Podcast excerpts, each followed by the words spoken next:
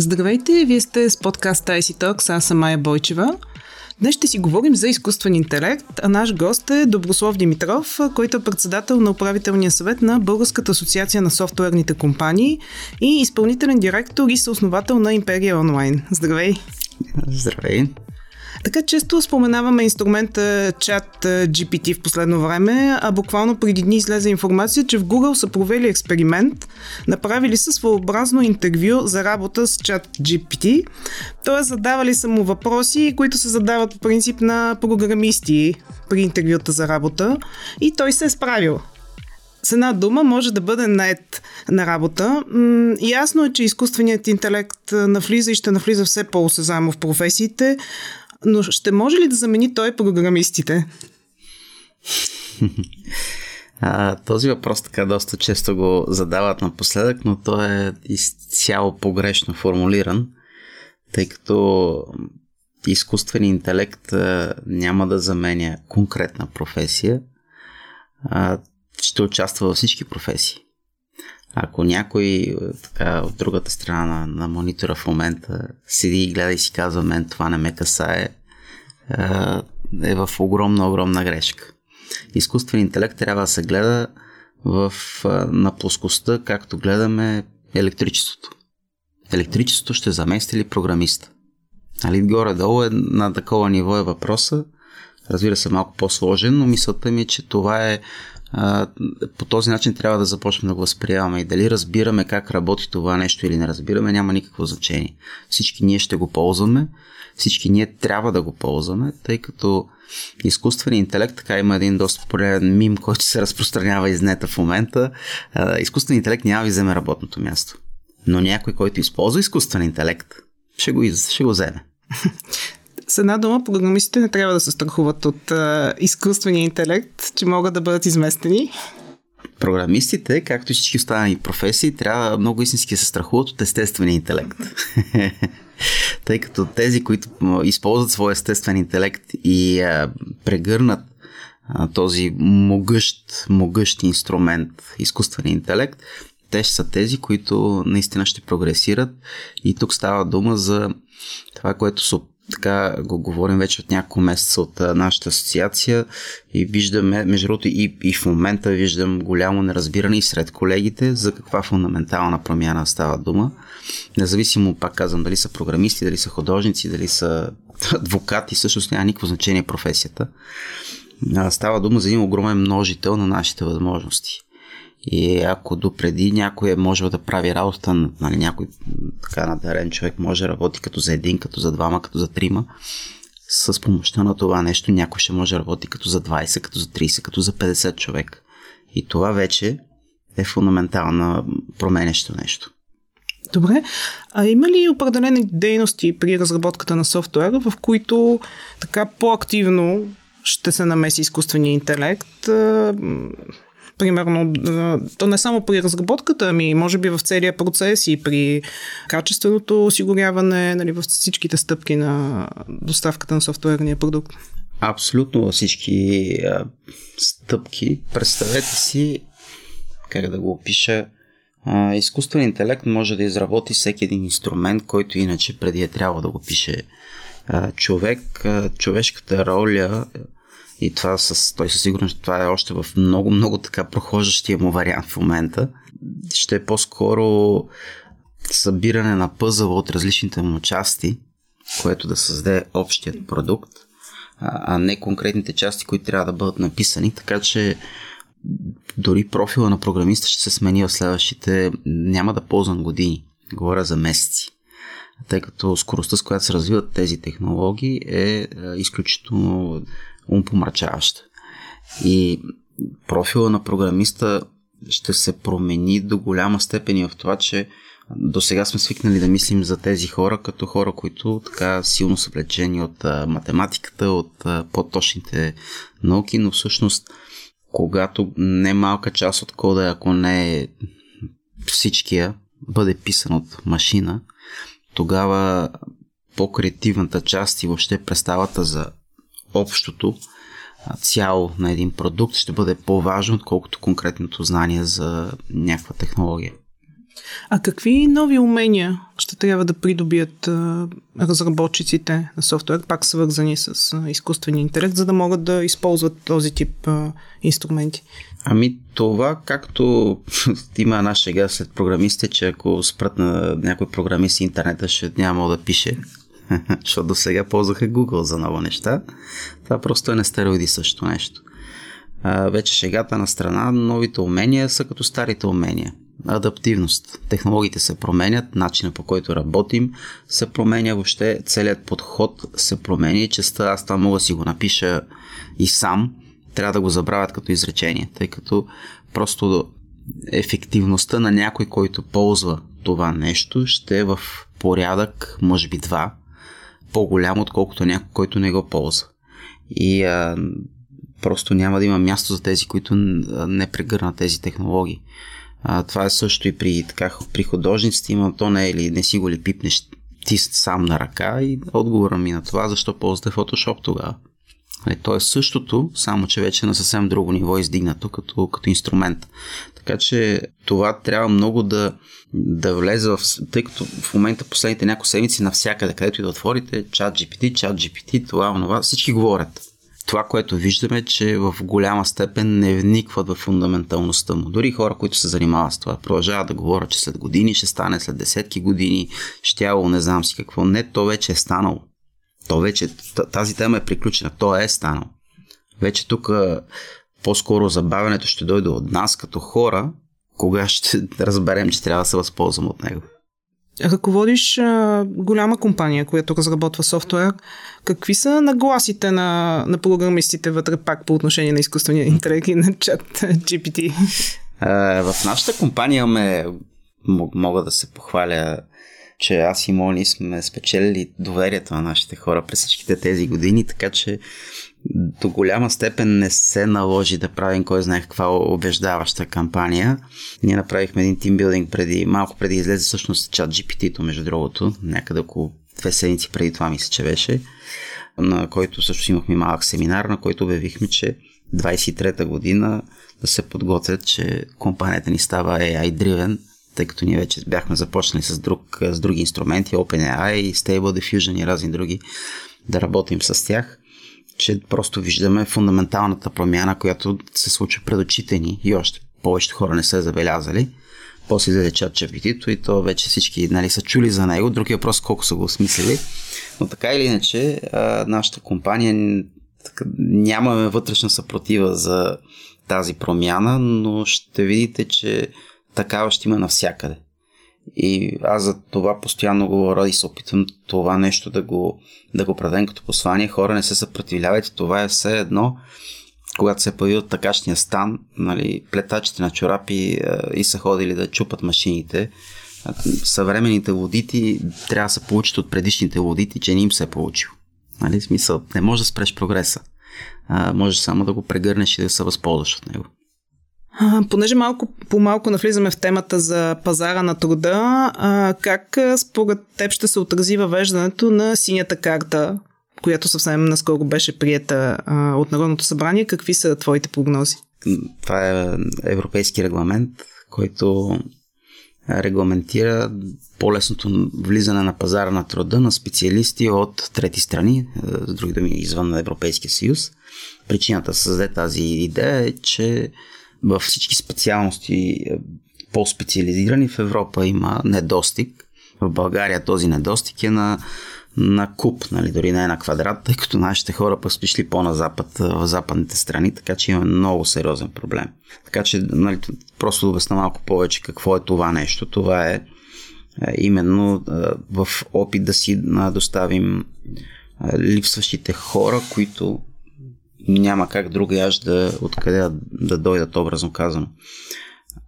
Това, за което започнахме разговора, че технологиите, които се променят, скоростта, с която се променят, бъдещето е категорично технологично. То няма альтернатива дали е така или не. Това не е въпросът ще стане или няма да стане. То ще стане.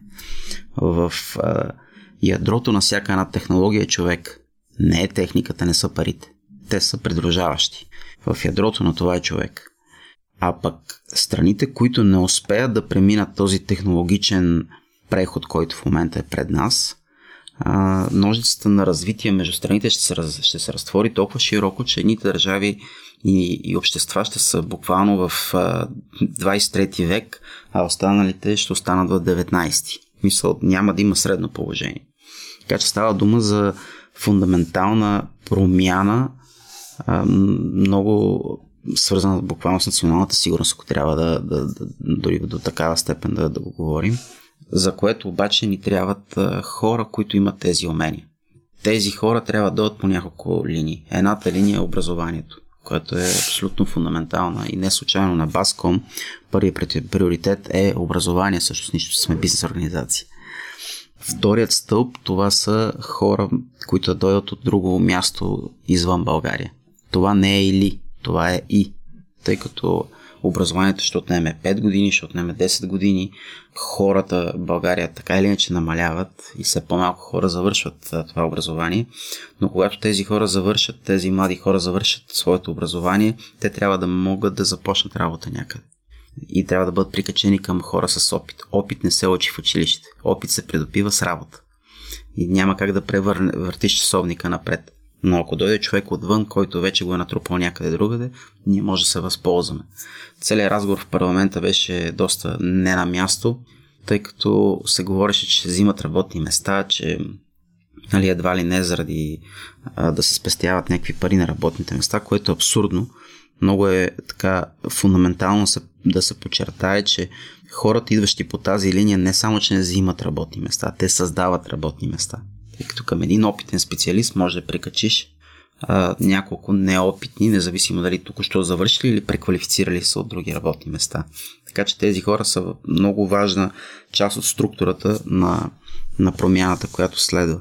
Така че в този смисъл сините карти бяха не само от бизнес значение, тъй като те не решават проблем на IT сектора. Те решават проблем на економиката на България в най-общия смисъл на думата. И а, са, от стратегическо значение за България да се позиционира в тези първи ешелони, които ще, а, ще преминат напред държавите, които, надяваме се България да е сред тях, които ще минат този вододел на технологичната промяна. А тя се случва в момента. Няма да е след една година, няма да е след две. Буквално аз си погледнах преди 7 седмици, съм давал интервю и на, на което заявих, че бъдещето е тук и помна разговора, който проводих, водих, ама наистина ли е толкова добро това GPT, наистина ли е Клас. От тогава са минали 7 седмици. Вече ще говорим за него. А, след още 2-3-5 седмици ще почнем да се плашим от него. Нали, знаете, там петте стъпки на в момента сме в трета стъпка, в момента се пазарим сега. Ще ни вземе ли работните места, няма ли да ни ги вземе. След няколко седмици ще се изплашим. Днес, между другото, Microsoft обявява нещо.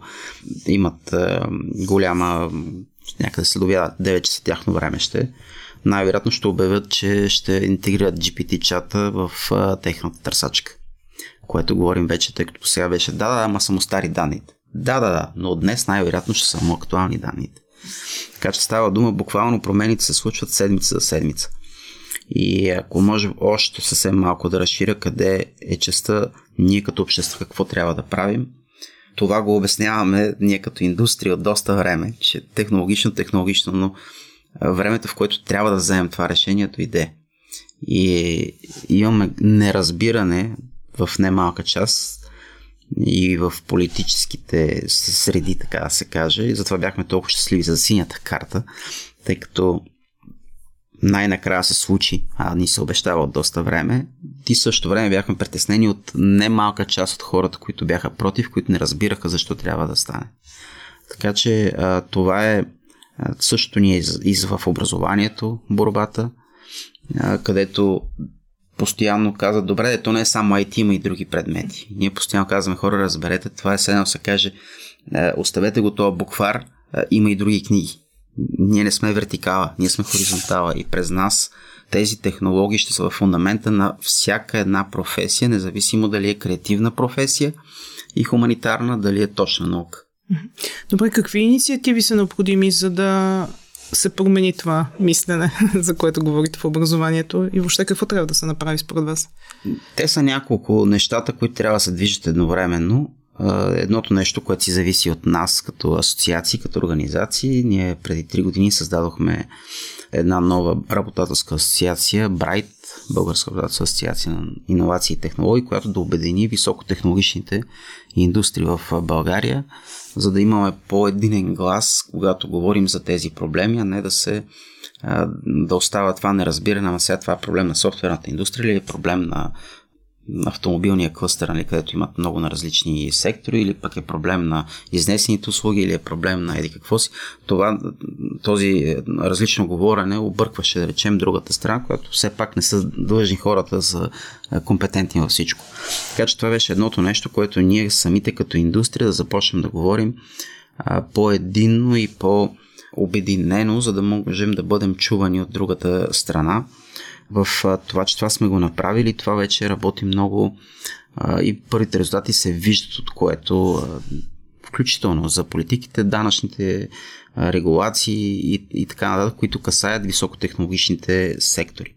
Второто нещо е, пък и от другата страна, политиците, които се занимават с политика, да вникнат в тези проблеми, тъй като все още много от тях не Едните не искат, други не могат, трети нямат желание и така нататък.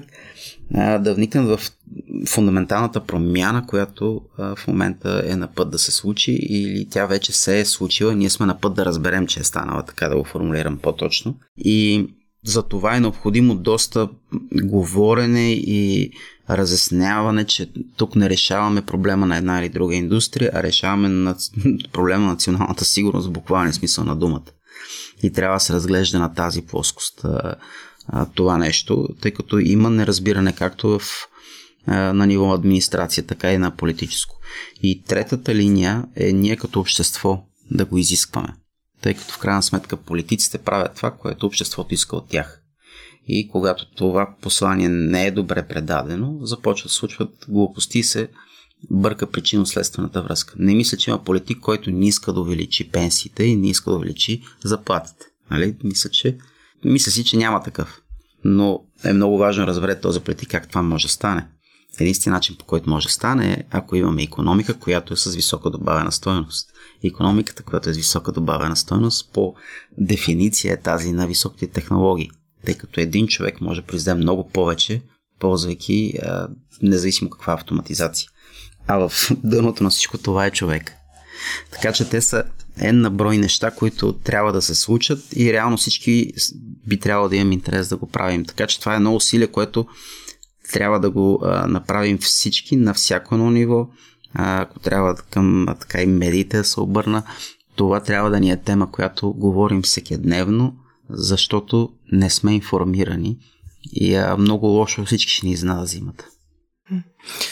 Добре, а проблема с недостига на кадри, образованието седи в основата. Как може да се, аз пак ви връщам на въпрос, как може да се подобри образователния процес, за да по някакъв начин да се справим до някъде поне. То е сериозен проблем и от доста отдавна с недостига на кадри. Няколко начина, няколко неща трябва да се направят на начин. Първото, може би, трябва да си зададем въпроса отново, тъй като сме забравили този въпрос, както и отговора му, защо един човек учи? Един човек не учи за да закове една диплома на стената. Той учи за добие или тя умения, с които да може да си бъде полезен в живота на себе си и на околните. Това е основата и идеята на образованието. То не е самоцелно. И от тук ще започна да произлизат и отговорите какво трябва да се учи в едно училище. Да постоянно задаваме просто това, което караме да правят децата в момента, ще им е полезно или няма да им е полезно, Оплътняваме ли просто учители, които се чуем какво да ги правим, или си изпълняваме някакви криворазбрани там национал нещо си, нали, тъй като и им наливаме в главата ни неща на, на учениците, които първо няма да запомнят, второ не ги интересуват. Така че това е много така фундаментален въпрос и това е една от основните пречи, когато се прави голяма реформа в образованието. Следващото нещо е света се е променил. Начина по който възприемаме информацията в момента е коренно различно от тази, която не преди 100 години, а преди 10 години сме приемали. Така че това нещо също трябва да бъде отчетено.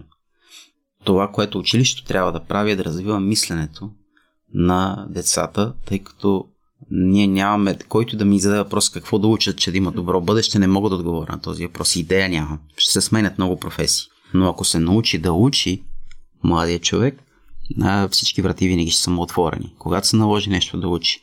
Нали, това е по-така философския отговор. Конкретният отговор е училищната ни система трябва. Аз, между другото, настоявам за училищната, а не университетската, защото мисленето малко ми е в университета, вече сме ги изпуснали. Те вече са големи, могат да пътуват целия свят, могат да учат където искат. Но в училището, където е задължително и са, повечето са тук, е място, където наистина може да направим голяма разлика. Училището трябва да излезе малко от тази си на много строга форма на, на обучение, в която първо на учителите не се дава всъщност на свобода. Те са наистина много притиснати от към съдържание, от към часове, от към рамка. Казват, не, той учител има свобода. Каква свобода има, като му оплатнено 99% от времето с изисквания? Няма свобода. Второто е да има възможност, особено за тези тип технологии, като IT технологии и така нататък, да могат да влизат в часовете не просто като гост-лектори, а лесен достъп на преподаватели, които нямат педагогическо образование. Тъй като този недостиг на учители в високотехнологичните така, теми не може да бъде преборен, като си казваме то ще обучим нови учители, те ще дойдат, кога ще дойдат, след 5 години, след 10 години. Третото нещо за, може би, най-добрият пример е каквото се случи и продължава и така е тръгнало да, да върви. Реализацията на STEM кабинетите по училищата в България, където е ние огромно количество пари за размер на България, 500 милиона са отделени по плана за възстановяване за създаване на така лаборатории, STEM, за така, точните науки обучение в общото всички училища в България, които проявят желание, кандидатства и така нататък. Като тези пари, оригинално плана беше да са по четири направления. Едното е съдържание, второто е обучение на учителите, третото е, е ремонтно-строителни дейности и закупуване на техника. Тези четири неща в, като, както в е, интегрален подход, тъй като да, да се кандидатства. В момента програмата е разделена по начин, който първият етап са ремонтно-строителни дейности – Втори етап за купуване на техника. Съдържание и учители са махнати изцяло от програмата и са сложени някъде друга. И аз питам на въпроса как. Ето тук имаме във вашето студио.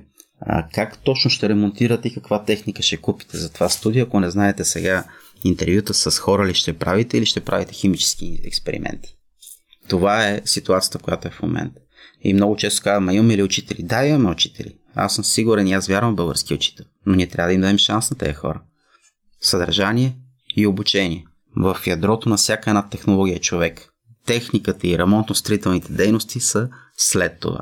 Първо започваш човек. И това ни е най-така емблематичният пример, къде ни се чупи образователната система, че сме забравили как са почнали българските училища преди 150 години, значи и повече, в своето си същност какво е имало? Даскала. нали така? Да.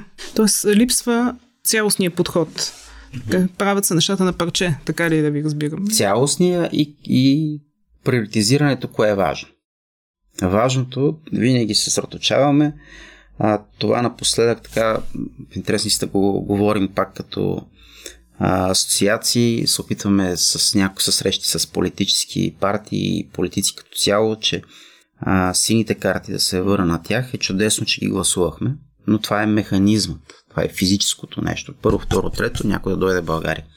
Ние трябва да решим сега другата задача. Някой иска ли да дойде в България? Бранда България трябва да бъде развиван. Отвън трябва хората да ни виждат, че сме добро място за правене на кариера и да си преместиш семейството. Така както други държави са се позиционирали по този начин, тъй като а, дори самите ние българите не го вярваме, а България вече от години наистина е добро място за правене на кариера, особено в тези а, сфери. Но това някакси дори самите ние не си го вярваме, камо ли да убедим други. И защо да дойде някой в България, като може да отиде в Германия? Та, това нещо си е а, работа, в която ние да си развиваме това мислене, че тук е място да се, да се развиваш и има, има смисъл. И а, Буквално едно от предложенията ни беше агенцията по инвестиции, например, да, да си вкара в основната дейност, че вече инвестиции не е просто да докараш пари и финанси в държавата. Това не е по-важното. По-важното е всъщност да човешкия капитал е много по-важен от финансовия такъв. Или поне да ги сложим с знак на равенство. Така както търсим някой да инвестира да построи някой завод в България, всъщност да потърси някой да дойде и да инвестира своите умения и качествата в българската економика. Добре, много благодаря за разговор. С много въпросителни завършихме. Ами, посланието да искам така да, да, да остане едно с това, с което започнахме с изкуствен интелект. А, изкуствен интелект е тук.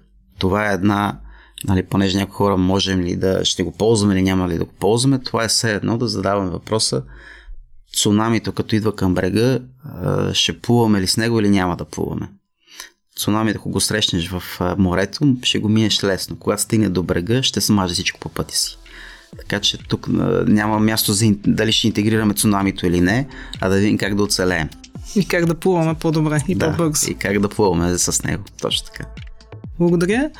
А на вас последвайте ни в нашия канал в YouTube Digital. А ако искате само да ни слушате, може да го направите в SoundCloud, Spotify, Apple Podcasts и Google Podcasts. Благодаря ви. До скоро!